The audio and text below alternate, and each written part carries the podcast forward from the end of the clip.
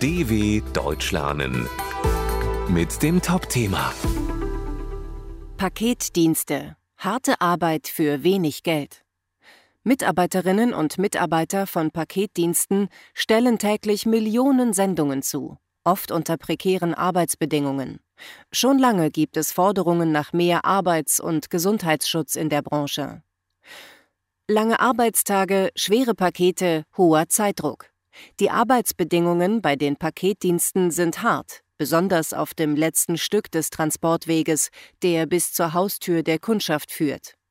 Gleichzeitig ist die Bezahlung hier besonders schlecht. Die Fachkräfte verdienen etwa 20 Prozent weniger als Fachkräfte in der Gesamtwirtschaft, nämlich durchschnittlich 2719 Euro brutto für einen Vollzeitjob. Doch nicht nur der geringe Lohn macht viele Arbeitsverhältnisse prekär. Von den großen Anbietern stellt nur DHL die Beschäftigten direkt ein.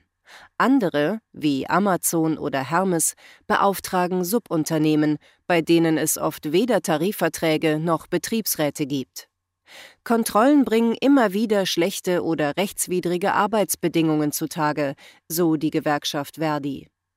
Beschäftigte verdienen weniger als den gesetzlichen Mindestlohn, arbeiten als Scheinselbstständige oder ohne den notwendigen Arbeits- und Gesundheitsschutz.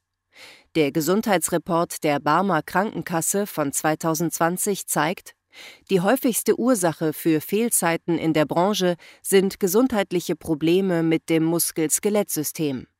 Mike Brandenburger von der Gewerkschaft DPV.com meint, immer mehr Pakete, hohe Paketgewichte, stetig größer werdende Zustellbezirke und der vorherrschende Personalmangel führen zu einer enormen körperlichen und psychischen Belastung der Beschäftigten. Vor Weihnachten steigt der Druck noch. Statt 6,2 Millionen werden dann bis zu 11 Millionen Pakete am Tag verschickt.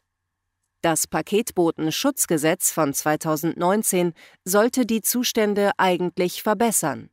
Zumindest gilt seitdem die Vorschrift, dass auch Subunternehmen für ihre Beschäftigten Sozialversicherungsbeiträge bezahlen müssen.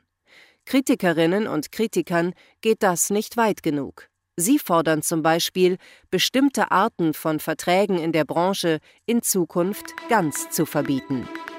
dw.com/topthema